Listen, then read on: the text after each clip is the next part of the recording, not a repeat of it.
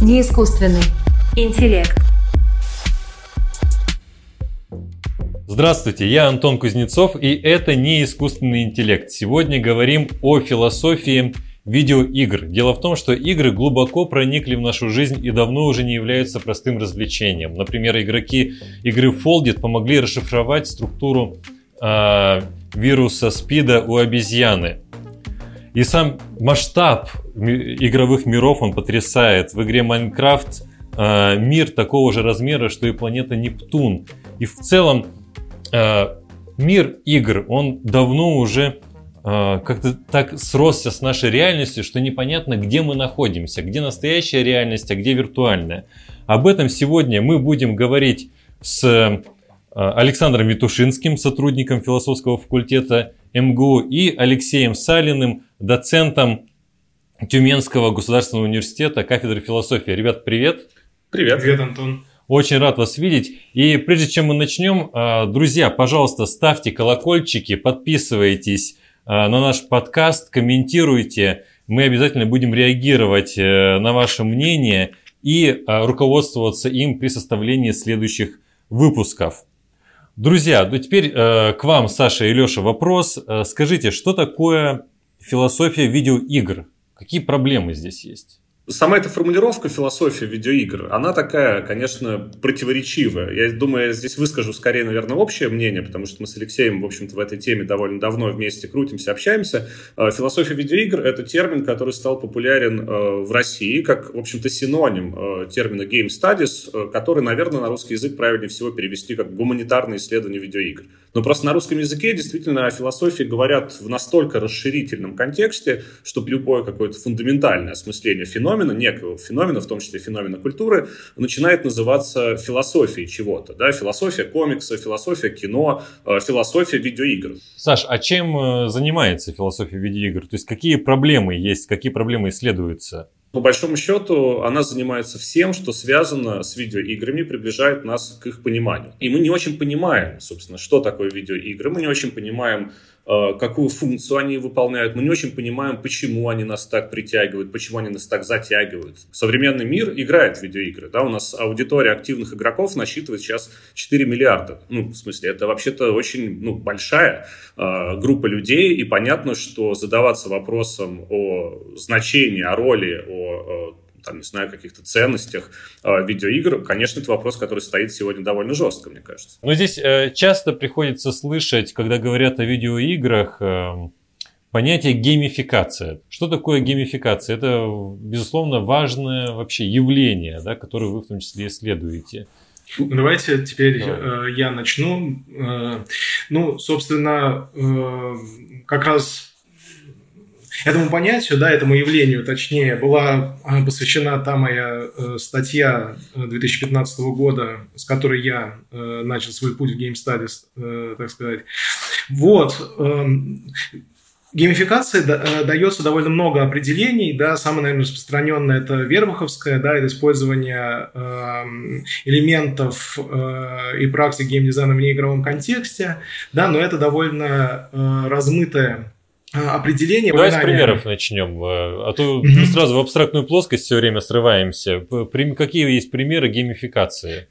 Ну, примеры это как раз то, с чего ты начал. Это как раз Foldit, самый известный, наверное, пример, да, про успех геймификации, про то, как ученые, собственно, в своих лабораториях пытались решить проблему разгадки структуры, протеиновой структуры вот этого самого белка СПИДа обезьяньего. Да, и они не могли этого сделать 10 дней, да, после того, как для этого была использована игра Foldit.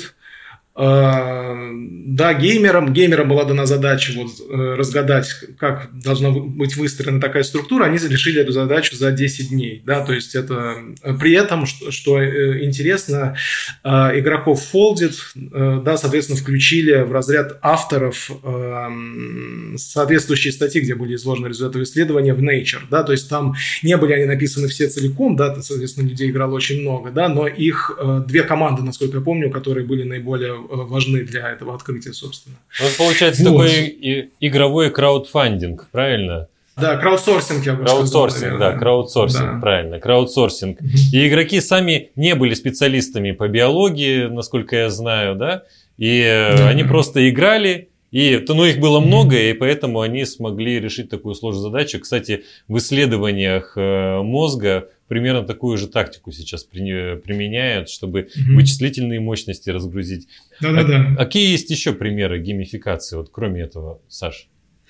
Да, я буквально возьму тоже слово. Здесь я прям заинтересован в этой теме сейчас, потому что я в ней активно, да, кручусь. Я просто тоже попробую схематизировать. Надеюсь, это будет полезно, потому что понятно, что область тоже очень сильно расширяется. Если мы говорим там о видеоиграх, мы должны их отличать от других типов игр, например, там тех же самых настольных или телесных, да, тех, которые мы играем при помощи нашего тела.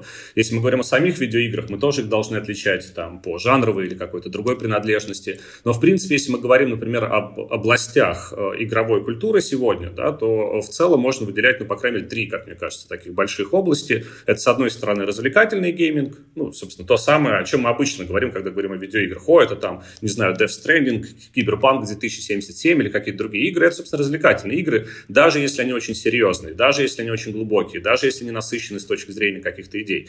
Но просто помимо этого есть действительно, по крайней мере, две больших области, в которых, в общем-то, практики геймдизайна так или иначе себя проявляют. Это, с одной стороны, геймификация, с другой стороны, серьезный гейминг. Вот серьезными играми называются игры, которые делаются для серьезных задач. Например, образовательные игры, бизнес-симуляторы, там, ну, не знаю, какие-то другие симуляторы, типа как вовремя спастись, например, с горящего здания, чтобы, ну, выучить все маршруты и при этом видеть шкалу воздуха, чтобы знать, когда и в какой момент ты, в общем-то, задохнешься и умрешь. Да, это, собственно, серьезный гейминг. Вот геймификация — это не создание игр, это, собственно, превращение в игру неигровой деятельности. Вот люди продают, например, там, товары, да, и чтобы они как бы круче их продавали, быстрее, лучше, эффективнее, вводятся геймификационные практики. То есть это начинает напоминать немножко игру. То же самое школа. Да, люди точно так же ходят в школу, там, должны не опаздывать на занятия, выполнять задания в срок. И за это все они просто начинают получать баллы. Эти баллы, например, являются там виртуальной валютой в системе, за которую можно купить какой-нибудь прикольный шмот для аватара, который в твоем приложении прокачивается по мере того, как ты получаешь хорошие оценки. Вот это геймификация. То есть не меняется сама практика, меняется только атмосфера, настроение этой практики. Слушайте, а как вы думаете, насколько глубоко геймификация в будущем проникнет во все сферы нашей жизни? Потому что сейчас я увидел, что многие банки, Тинькофф, Сбербанки, международные банки пытаются заманить на рынок ценных бумаг и акций обычных людей, предлагая им какие-то акции, какие-то игры, какое-то видение и так далее. Насколько вообще велика вероятность того, что все наши сферы деятельности в будущем будут проникнуты игрой? Ну, да, можно я тогда отвечу? Мне кажется, ну, когда я начинал также заниматься этими всеми процессами, да, мне казалось, что это вот возможно, да, что действительно будет геймифицировано вообще все, да, я бегал, носился с книгами Джейн Макгонигал, был очень вдохновленными и так далее. Сейчас, да, во-первых, в исследовательской литературе, насколько я понимаю, постепенно исследования геймификации выходят на плату, да, то есть, соответственно, сначала можно было наблюдать какой-то всплеск интереса, все писали о том, как это здорово, как это классно, как это хорошо работает. Да, сейчас мы находимся как раз на том этапе, когда геймификация действительно начинает относиться критически, когда понятно, что не всякая геймификация работает совершенно в всяком любом контексте. Да, и я, честно говоря, думаю, например, что, ну, область межличностных отношений, например, любовных отношений друг с другом, да, превратить в полной мере геймифицировать было бы, например, невозможно. Почему? Потому что люди вообще-то не любят, когда ими полностью манипулируют. Вообще-то геймификация в целом, да, с какой целью она делается? Для того, чтобы ввести поведение людей, да, то есть именно поэтому, я думаю, геймификация – это один из тех вопросов, которые интересны для так называемых социальных философов, для фукинианского анализа общества, да, вот как раз на понятие ведения поведения, когда людей организуют таким образом, чтобы они вели себя каким-то тем или иным управляемым образом, да. Честно говоря, я думаю, что в конечном счете далеко не во всех сферах это найдет применение, да. Например, полный контроль межличностного общения между нами и нашими, не знаю, семейными связями, между нашими друзьями. Не думаю, что это будет здорово. Опять же, да, есть очень сильный алармизм против этого, сильное сопротивление. Вы вспомните «Черное зеркало» с серией про, как там, Nosedive, да, нырок, соответственно, русский, по-моему, переведена. Да, я думаю, что все-таки такое будущее, где все действительно пронизано вот этими путами, геймификация, оно все-таки не произойдет. Я надеюсь. Ну, слушай, ну мне кажется, что ты как бы преувеличиваешь тезис. Понятно, что, не знаю, чтобы покататься на лыжах, например, я люблю кататься на лыжах, я не буду решать какой-то квест или какие-то бейджи получать и так далее. Но я могу сказать, что почти любая сфера моей активности, деятельности, она геймифицирована. Да? Например, вот я тренируюсь, у меня в приложении Garmin бейджики, давай-давай, и там все друг с другом сравниваются. Еще в дейтинге то же самое, вот те же самые вещи. То есть речь не идет о том, что вот какая-то абсолютное проникновение геймплея, да, вот прям вот глубинное. Но везде это возможно. То есть мне кажется, что везде вот эта геймификация, она будет проходить. То есть какие области вот могут остаться незатронутыми геймификацией? Я отчасти, правда, не совсем на тот вопрос, который сейчас вот в конце прозвучал. Я, скорее, здесь просто готов тоже немножко добавить.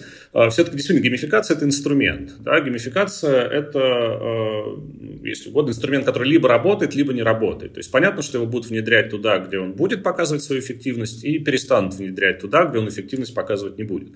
То есть мы сегодня, вот о чем сказал Алексей, действительно наблюдаем картину, когда мы понимаем, что, скорее всего, идея того, что геймификация будет работать везде, она немножко ошибочна, да, и в этом смысле, скорее всего, ну, действительно, все сферы, ну, зачем? Нужно только те, где это позволяет получать тот результат, которого мы ждем. Ну, люди хотят, чтобы дети лучше учились, люди хотят, чтобы там работники лучше работали, люди сегодня хотят и заинтересованы в том, чтобы люди чаще проверяли свое здоровье, да, люди хотят, чтобы они получали интересный опыт, приезжая в страны, в которых они раньше не были. Я, собственно, сейчас назвал 4 самые популярные сферы, да, которые геймифицируются. Это как раз образование, как правило, школьное, потому что это дети. Да, детей нужно мотивировать. Взрослых не нужно мотивировать. Геймификация высшего образования – это, в общем-то, ерунда, потому что если как бы люди будут доучиваться до 5 курса и получать диплом только потому, что они бейджики побоятся потерять, это глупость. Нет, они пришли туда, потому что они свободные агенты, они сами решили это сделать. Если нет мотивации, уходите.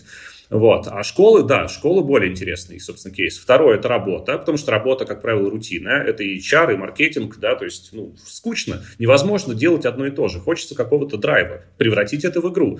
Не хочется, собственно, здоровья, да, там, проверять врачей, поэтому, собственно, здравоохранение, фитнес, вот эти все зоны, они тоже очень геймифицируются активно, на это большой спрос. И, собственно, 4-я категория по популярности – это, конечно же, туризм.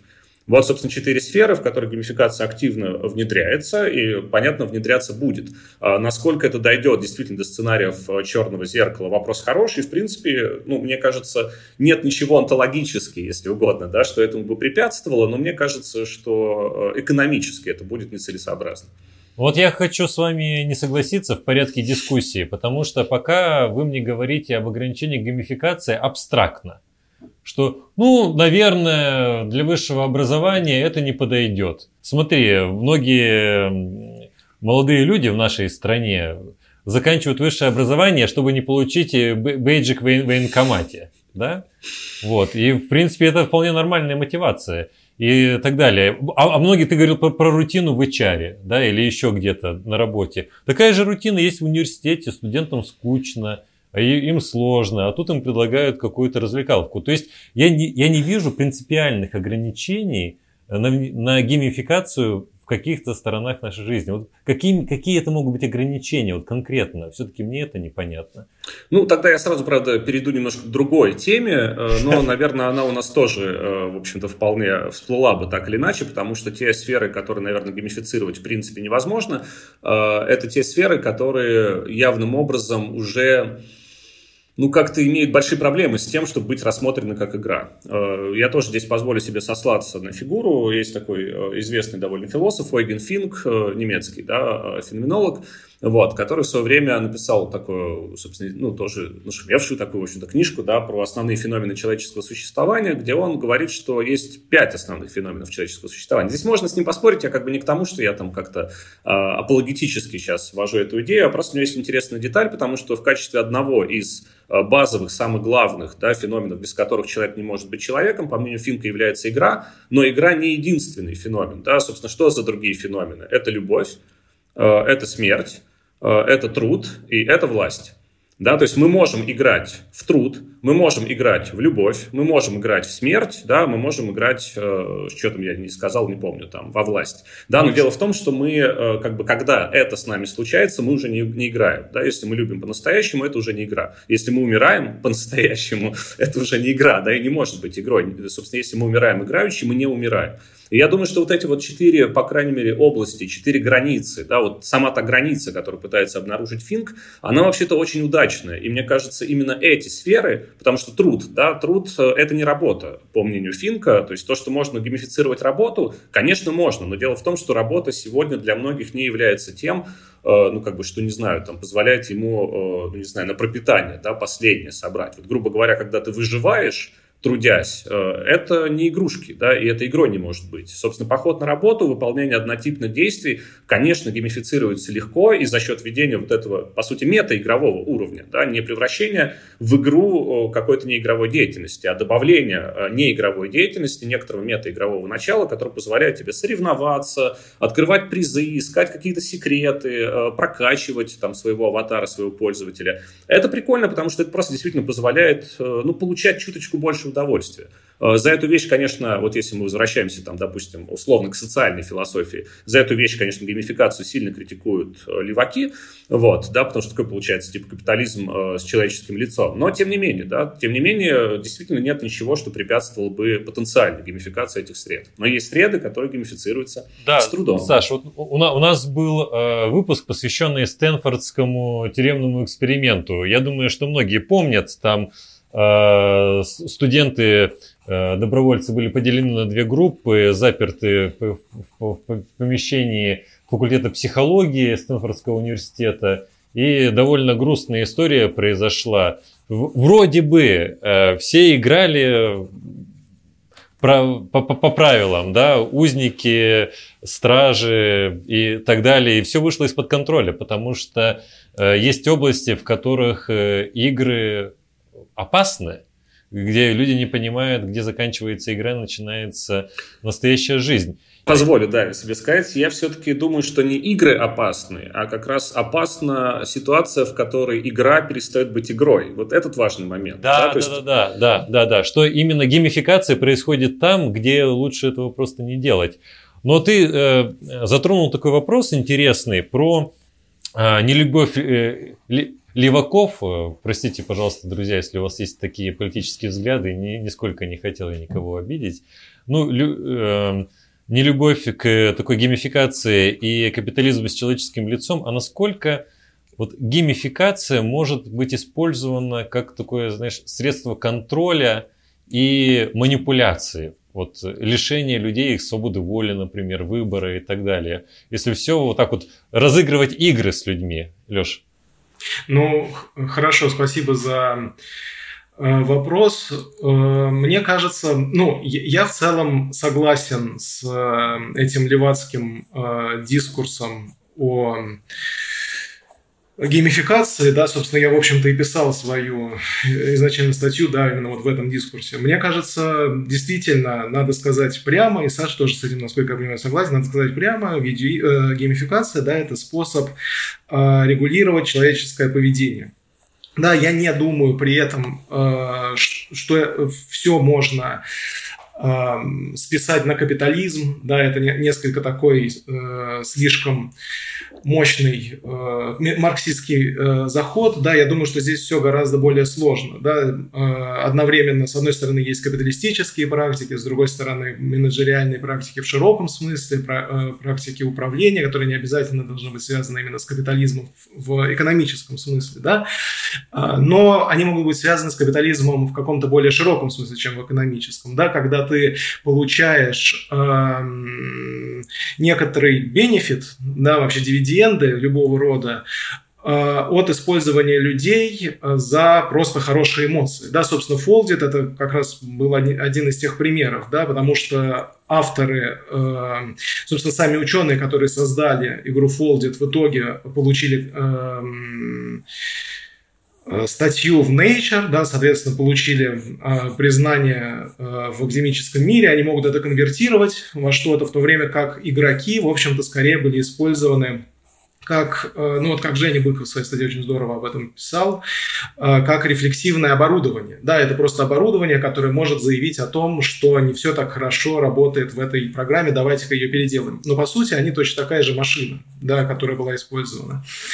Вот, так что, да, вот в этом смысле, я думаю, эта критика вполне себе правильна, и, да, это не означает, что игры в целом плохие, да, я бы сказал, что, опять же, возвращаясь, например, к Фуко, извиняюсь за все эти философские отсылки, возможно, игры республики, да, то есть, соответственно, игры для нас, для политического изменения, да, для того, чтобы создать такие геймификационные проекты, которые были бы, могли бы апроприировать вот этот самый капитал не в интересах, например, капиталистических машин, государственных машин, но в интересах нас, людей, скажем так, да. Вот, поэтому, я думаю, в играх нет ничего, в самих по себе, самой по себе геймификации нет ничего ни злого, ни доброго, да, зависит от того, как вы ее, собственно, используете. Не искусственный интеллект. Говорим мы о вреде геймификации и о пользе, но есть общий вопрос. Саш, ты сейчас на него будешь отвечать. Игры — это вредно или нет? Вот есть же такое мнение, игры, вот не только геймификация, но в целом они вредят нашей жизни, отнимают у нас вообще представление реальности какой-то. Мы где-то живем не здесь, словно бы. Как ты отвечаешь на этот вопрос, когда тебя вот спрашивают об этом? Очень хороший вопрос. Я, конечно, отвечаю на него очень долго, но попробую сейчас максимально. В рамках подкаста, как ты отвечаешь на этот вопрос? Да, вот. Нет, я считаю, честно говоря, что игра, конечно, это не просто нечто важное, да, это что-то архиважное. И тоже напомню, вот я сказал, это, мне кажется, всегда полезно об этом напоминать, да, я сказал, что в начале нулевых годов только буквально появилась game studies, которая изучает видеоигры. Но вообще-то, если мы посмотрим на время, когда начинают более-менее всерьез изучать игру как феномен. Вообще-то это 20 век, да, вообще-то это 30-е годы. То есть это произошло тоже совсем недавно. И, в общем-то, вот эта сама область изучения игры – это очень молодое направление в целом для философии, культурологии, психологии и так далее. Вот. Но все равно, когда впервые стали на это смотреть, обнаружилось несколько очень важных вещей. Собственно, еще начиная с откровений, условно, прозрений или такого визионерства, собственно, Хёйзинги, да, мы уже как бы знаем действительно, что игра – это, с одной стороны, что-то, что находится где-то в зазоре между природой и культурой. Что такое культура? Культура – это попытка спастись от природы, попытка исправить природу, исправить несовершенство природы, создать правила, да, и начать жить по этим правилам, то есть начать жить так, как хочется. Мир не такой, какой он должен быть. Мы хотим, чтобы мир был другим, его нужно исправить. Появляются законы, установления, которые вначале разыгрываются как игра, а затем фиксируются как, например, институт. С другой стороны, не только между природой и культурой, да, в зазоре оказывается игра оказывается в зазоре между человеческим и нечеловеческим, потому что наши животные предки тоже, собственно, играли, и нельзя как бы от них забирать это явление, да, то есть игра вообще-то является чем-то, что скорее предшествует культуре, самому появлению культуры. Мне кажется, это важный такой метафизический прям момент, который важно не забывать, поэтому игра много чего сделала. Как советские психологи в свое время, Эльконин, Выготский показали, ну или, по крайней мере, они отстаивали этот тезис, да, это был такой, скорее, спекулятивный тезис. Вот, они заявляли действительно, что, в общем-то, именно игровое начало лежит в основе того, что мы называем абстрактным мышлением. Не было бы игр, не было бы абстрактной мысли, потому что что такое игровое мышление? Игровое мышление – это мышление абстрактно-конкретное. То есть, когда у нас есть конкретная штука в руках, но она при помощи работы нашего воображения превращается, например, там, не знаю, палочка в пистолет. Вот что становится с абстрактным мышлением, это когда нам больше не нужна палочка. Мы можем воображать как бы абстрактные сущности и уже не нуждаться никакой конкретики перед собой. Но чтобы это произошло, нужно было, чтобы увеличилось детство и увеличилось время, которое мы тратим на игру. Почему игру ругают? Это, наверное, важный момент. Я на него попробую максимально быстро ответить, потому что он тоже такой достаточно важный. Почему игру ругают? Потому что мы находимся, естественно, вот в этом в парадигме эволюционистской, где полезно только то, что содействует эволюции, а то, что не содействует, то не очень полезно. И вот не очень понятно, собственно, какому развитию содействует, например, ситуация, когда взрослый человек играет в игру. Но это, в общем-то, наверное, не совсем и не всегда правильная перспектива. Здесь можно, наверное, сказать так, что сам вопрос отчасти... А то бессмысленный, а то, может быть, и непонятный, поскольку игра – это фундаментальное понятие. Помнишь, как все мы помним высказывание Шекспира, весь мир игра, люди… А в театр? Ой, я ошибся. Он же о театре говорил. Давайте мы перефразируем великого классика и скажем, что вся жизнь игра, а люди в ней геймеры. Вот так. Но все-таки, когда мы говорим о вреде игр, неизбежно заходит вопрос об этике, и есть множество споров о том, насколько современные игры сами по себе этичны. Например, игры, призывающие к насилию, игры, может быть, которые распаляют внутри конфессиональную, внутрирасовую какую-то ненависть. Или сексистские игры, недавний случай геймгейта так называемого. Как вы смотрите на эти проблемы этического вреда игр, Лёш? Это, кстати, один из вопросов, который можно было бы отнести к действительно вопросам философии компьютерных игр, да, потому что это этические вопросы, это, действительно, этика, мы знаем, раздел философии установленный и так далее, да, и на самом деле есть довольно много людей, которые об этом, собственно, пишут, и я, собственно, среди них, да. Я думаю, честно говоря, что когда говорят о вреде игр, о том, что они учат нас какой-то расовой ненависти, опять же, учат нас убивать, вспоминая, да, ту статью Горского. Я думаю, все это связано прежде всего с алармизмом и с, с тем, что видеоигры это до сих пор еще довольно новый медиум, да, собственно. Лёш, для тех, уже второй раз мы слышим этот термин, для тех, кто движется, как я, на бронепоезде, алармизм. Для обычных людей, что это? Алармизм, повышенная тревожность, связанная, как правило, с появлением какого-то нового явления, да, мы чего-то не понимаем, мы бьем тревогу, аларм, да, собственно. Спасибо, давай.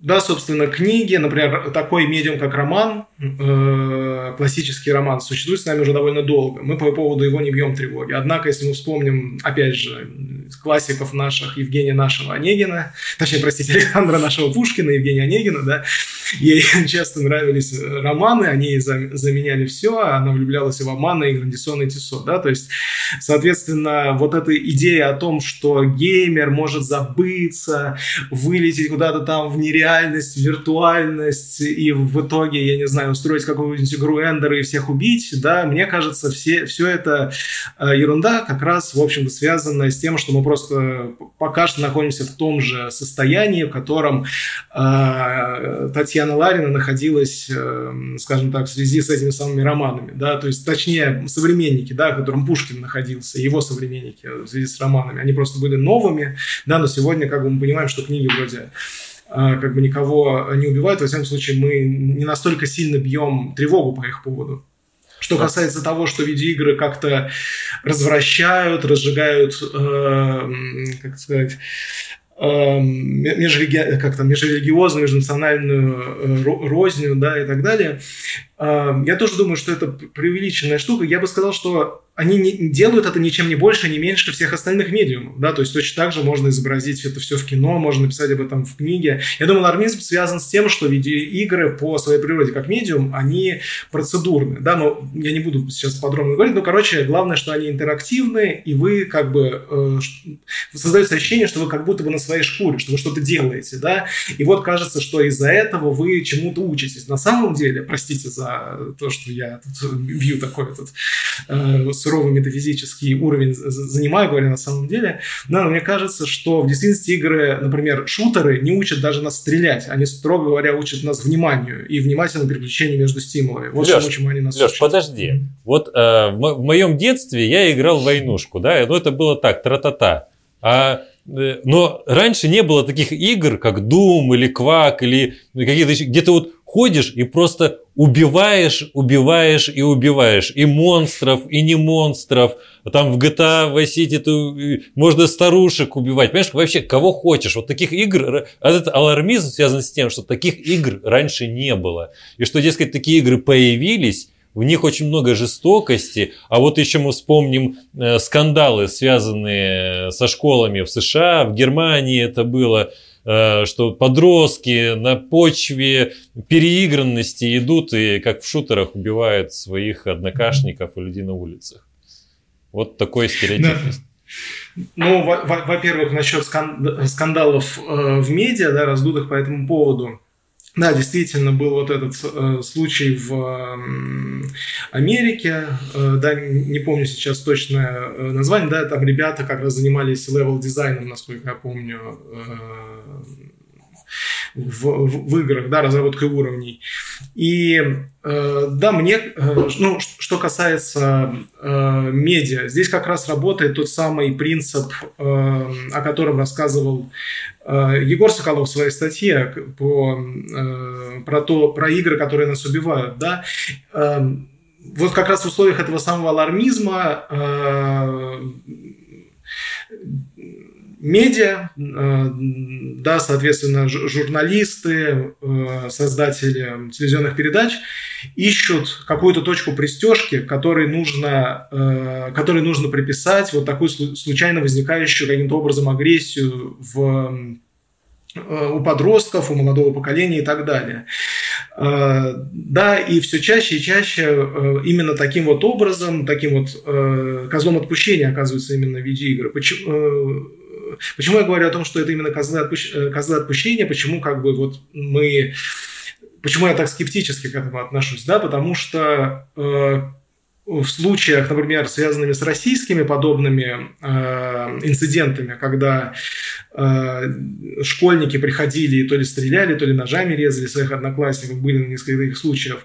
Интересно, что в материалах дела, да, и, собственно, об этом также говорится в медиа, упоминается, что, например, родители велись, ну, как, что ребенок был из неблагополучной семьи, да, что, соответственно, отец пьет, да, но почему-то в конечном счете всегда оказываются виноваты видеоигры. Да, и интересный кейс, это была банда GTA. На трассе Дон в Подмосковье была банда, которая грабила машины. Ее назвали GTA. Но что интересно, потом, в скором времени, через какое-то время, когда, по-моему, их уже поймали, стало известно, что они не играли в GTA. Да, но все равно название банда GTA за ними прижилось, да, то есть это настолько как бы, ну, это симптом, да, того, что мы всякие наши системные проблемы в обществе, да, особенно связанные с детством. Кажется, детство – это что-то такое, как это, совершенно невинное как дитя, да, и вдруг убивают. С чем это связать? Ну, наверное, не с тем, что у нас там родители пьют, что у нас низкий уровень вообще нормального психологического образования, что у нас, я не знаю, токсичные отношения в семьях. Нет, конечно, виноваты видеоигры, а не токсичные отцы.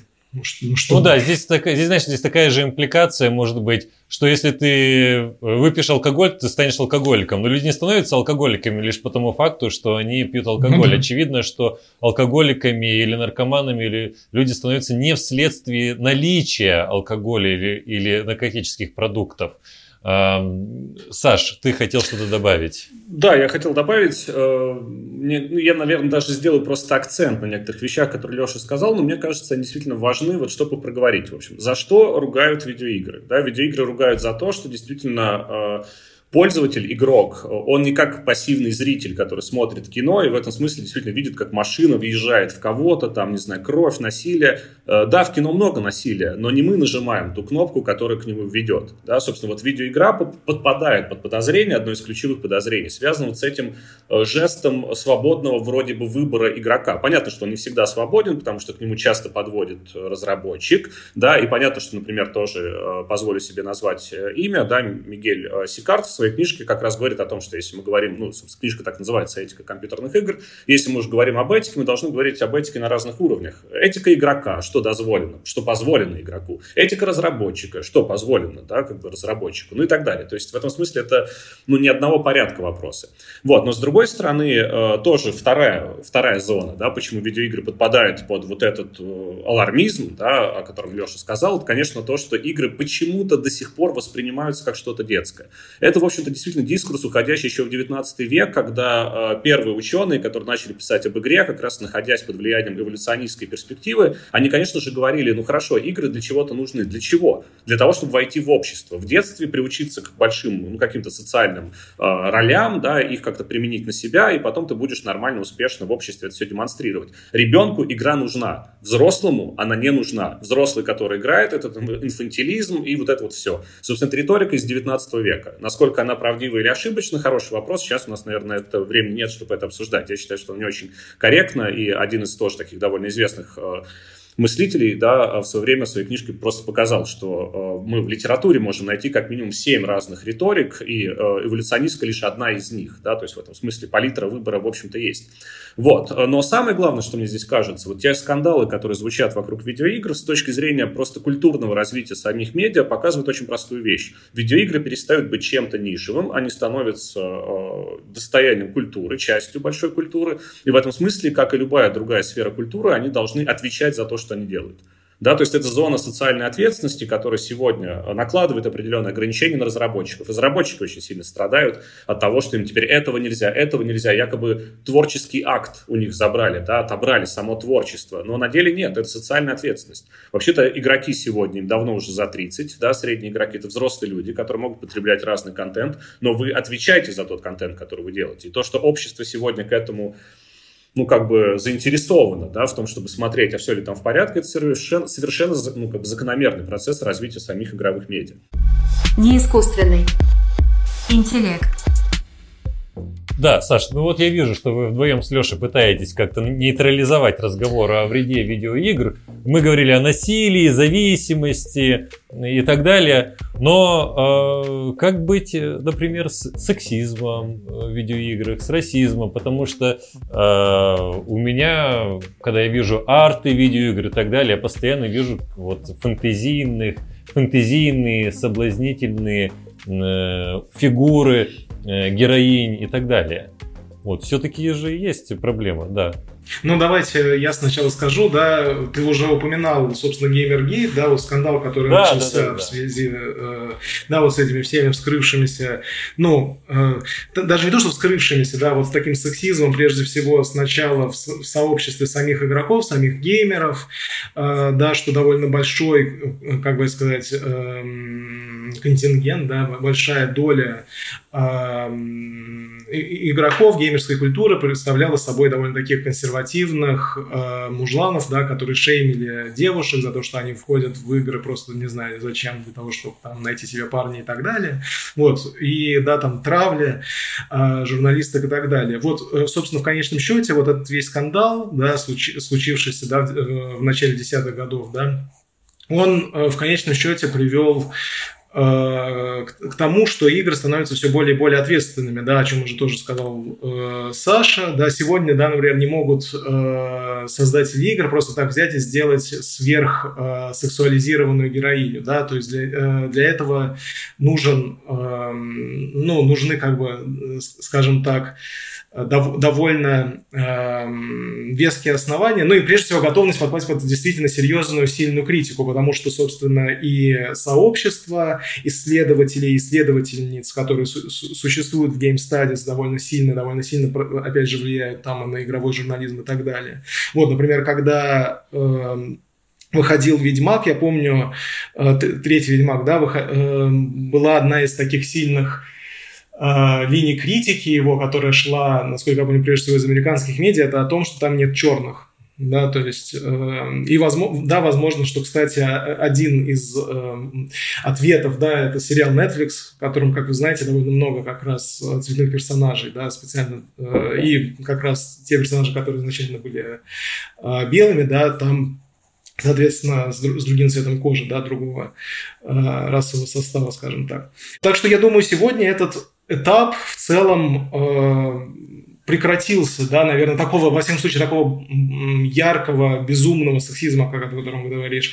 Самое важное то, что вообще к этому действительно теперь привлекается внимание, как о том сказал Саша, и главное, и что интересно, вот, особенно в связи с сексизмом, интересно, что возникают даже попытки играть с мужской сексуальностью, да, в том числе, потому что если женская сексуальность была с самого начала, представлялась в видеоиграх как вот такая объективированная и так далее, то мужская, соответственно, перестраивалась за счет вот этих перекрытий, качанных брутальных мужиков, вот, то сегодня как раз возникает не male gaze, да, не мужской взгляд на игры, но и женский взгляд. Есть некоторые игры, которые специально играют на том, чтобы создать некоторую сексуальность мужского персонажа, причем таким образом, чтобы он был не сверхмаскулинным, а наоборот каким-то заботящимся о вас, да, каким-то идеальным любовником с феминистской, например, точки зрения. Да.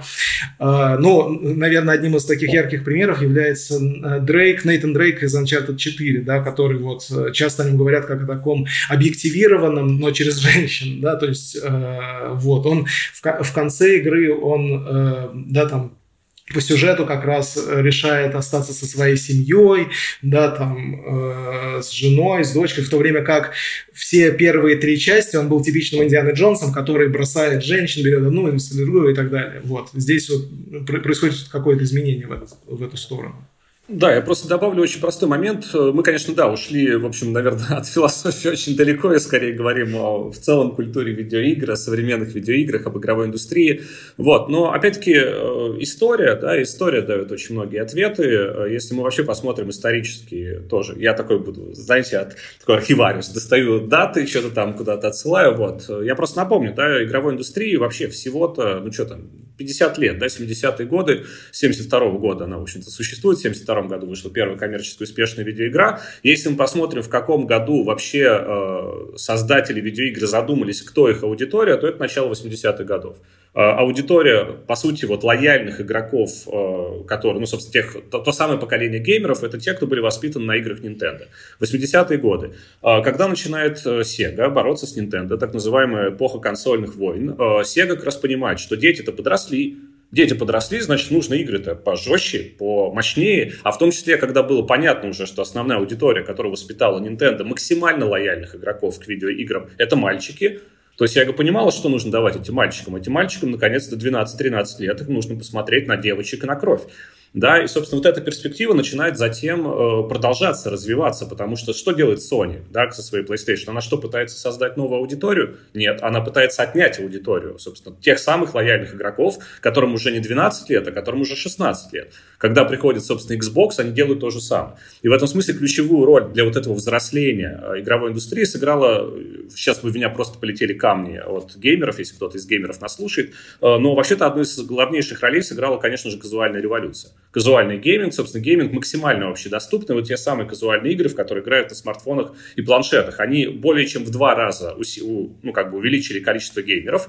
Постепенно после смартфонов и планшетов люди стали переходить на консоли, смотреть на игры. И разные мальчики, девочки, бабушки, дедушки увидели, насколько чудовищный мир в этих играх вообще царит. Мир действительно белый, нормативный, да, гетеросексуальности, где белый мужчина спасает, естественно, женщин от других белых мужчин.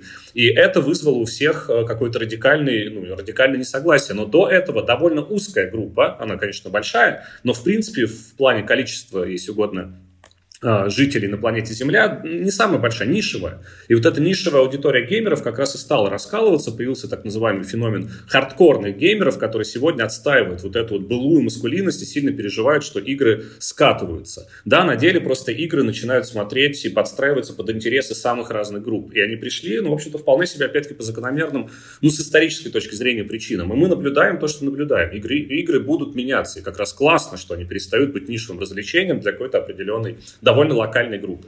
Ну, дело ясное, что дело темное, и эти вопросы мы, конечно, в рамках нашего подкаста не сможем все разрешить. Уважаемые слушатели, комментируйте обязательно то, что мы здесь наговорили. Не забывайте подписываться, ставить свои лайки, распространять любыми известными вам методами, легальными, информацию о нашем подкасте. И надеюсь, мы с вами, друзья, поговорим в будущем еще не раз о метафизической стороне виртуальной реальности, потому что это вообще отдельная тема для разговора, и надеюсь, мы запишем такой подкаст. А пока давайте последний вопрос, он такой: какие самые важные видеоигры за всю историю? Топ-3, топ-5, неважно. Давайте с кого? Ну, Леш, давай ты скажи. Как ты думал об этом? Честно сказать, это довольно сложный для меня вопрос. Да. Я думаю, я, честно говоря, назову новые игры, да, последние игры, потому что, честно говоря, я, ну, скажем так, я довольно сильно подпадаю под впечатление от каких-то новых, в общем, тайтлов, да, и поэтому не буду лезть глубоко назад в дебри истории. Вот, и я назову, наверное, следующие игры. Это Until Dawn или Дожить до рассвета, Witcher 3, да, Ведьмак 3 и This War of Mine. Да, почему, собственно, это эти игры? Да, потому что они показывают, насколько глубокий этический, прежде всего, опыт игры могут вызывать, да, насколько сильно и здорово они могут использовать различные эстетические приемы, чтобы вызвать у нас катарсис. А именно, да, под катарсисом в философии, да, в философии искусства, в эстетике подразумевается некоторое переживание страстей, сильное переживание страстей внутри, да, от созерцания, да, от потребления некоторого культурного продукта. Но прежде всего от трагедии. Изначально Аристотель вводит этот собственный катарсис, да, это самое понятие. Да. Вот эти игры, The Sword of Mine, Until Dawn и Witcher 3, показывают, что через интерактивность и через выбор тех или иных способов поведения в играх игрок может познавать самого себя. Да, то есть это будет довольно такой сильный, мощный тезис. Мы можем познавать, понимать самого себя и узнавать, какие страсти на самом деле разъедают наш моральный характер изнутри, какие, возможно, неправильные диспозитивы, да, установки для нашего поведения в нас есть, и какие в нас есть, соответственно, пороки, да, то есть как противоположность добродетелей, какие добродетели нам, возможно, стоит в себе воспитать. Да, это одна из, вот как раз Саша упоминал сегодня книгу Мигеля Сикарта «Этика компьютерных игр». В ней он как раз исходит из вот этой классической философской идеи этики добродетели. Да, большая часть философов, следующих этику компьютерных игр, исходит именно из этики добродетелей, говорят о том, что игры, прежде всего, здорово могут нам показать наш собственный моральный характер и то, каким образом нам стоит его, возможно, изменить. Да? Ну вот классический пример одного тоже философа видеоигр Кристофера Бартолла. Если вы играете в GTA, и в нем вы можете много совершать как раз вот этого необязательного насилия. Если вы чувствуете от этого удовольствие, вы можете вдруг испытать в какой-то момент удовольствие. Это может привести вас к как раз моральным размышлениям о том, а что со мной не так, почему мне это нравится. Да? То есть видеоигры – это моральный тренажер. И поэтому эти три. Witcher 3, Until Dawn и The Sword of Mine. Понятно. Саша, а у тебя какой набор? Ну, можно было бы подумать, что у меня было время специально об этом сейчас подумать, пока Леша говорил. На деле, конечно же, нет. Но топ-3 – это, конечно, действительно очень тяжелый выбор, потому что я занимаюсь историей видеоигр, и я позволю себе воспользоваться в том числе этой площадкой для того… Сейчас тогда окей, сейчас я это добавлю еще две. Вот. Но я воспользуюсь все равно этой площадкой для того, чтобы, с одной стороны, сказать, что да, у меня вот буквально в начале 2021 года, собственно, выходит книжка, она будет называться «Игродром. Что нужно знать о видеоиграх и игровой культуре». Понятно, что там свою точку зрения на, в том числе, откуда и куда развиваются видеоигры, я тоже расскажу. Но я попробую, вот если Леша занял такую позицию очень личную, она мне тоже очень симпатична, в смысле, вот лично, да, что нравится больше всего, но я попробую Это тоже опасный путь, но я попробую скорее как-то чуть немножко добавить объективности. И в этом смысле я бы, наверное, сказал, что Super Mario Bros., потому что это, в общем-то, создание того, что мы называем консольным геймдизайном, и вообще это создание, по сути, наверное, первой большой, крупной, важной модели того, как нужно проектировать хорошую игру. Второе, наверное, что я назову, это сложно. Metal Gear Solid, потому что я большой поклонник Хидео Кодзимы и был им до того, как это стало мейнстримом. Вот. Но дело не просто в нем, да, дело в том, ну, то есть и в нем в том числе, потому что, с одной стороны, это авторская игра, и это важно, да, хочется, чтобы в этом списке топ-3 была авторская игра, а во-вторых, это первая по-настоящему кинематографичная игра, и это тоже важно, да, потому что это теперь не просто... ну, некоторая основа, да, фундамент геймдизайна или подходов к геймдизайну, потому что Nintendo здесь, конечно, самые крутые из тех, кто действительно какую-то модель смогли предложить, которая стала просто каноном. Вот, а третье, естественно, хочется, ну, да, собственно, кроме того, что кинематографичная, конечно, Metal Gear Solid, это еще игра на стыке компьютерного и консольного геймдизайна, что тоже важно, и соединяет в себе, в том числе, элементы текстовых игр, графических новелл, point-and-click квестов, и это важно, потому что это тоже позволяет увидеть ее некое историческое значение. И вот если выбирать топ-3, то третьей игрой, конечно, мне кажется, нужно выбрать что-то из компьютерных игр. Тут, конечно, выбор тоже большой, но я, наверное, отдам предпочтение, собственно, SimCity. Вот, потому что без Уилла Райта и его подхода тоже к дизайну по-настоящему сложных игр, конечно, любую его игру можно было бы назвать, но, наверное, из вот этой палитры я отдам предпочтение ему. Вот такие вот топ-3. Такой топ-3 с попыткой быть объективным. Игра больше не является детским занятием. Играет весь мир. И не только для развлечения, но и даже для решения научных проблем.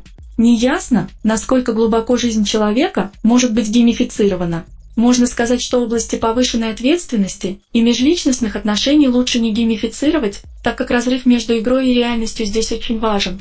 Но сами по себе игры не являются прямым источником вреда. Они всего лишь инструмент. Игровая жестокость и насилие не делают из людей психопатов. Однако ответственное использование игр как разработчиками, так и игроками сейчас выходят на первый план. Например, я сам подумываю создавать меньше виртуальных миров с Макдональдсами.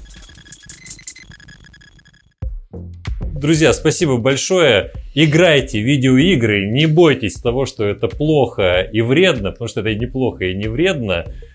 И слушайте наш подкаст обязательно, чтобы это понимать. Распространяйте информацию, ставьте колокольчики, комментируйте. Саша, Леша, спасибо вам большое за участие в подкасте. Спасибо, Антон. Спасибо тебе. Все, всем пока. Неискусственный интеллект.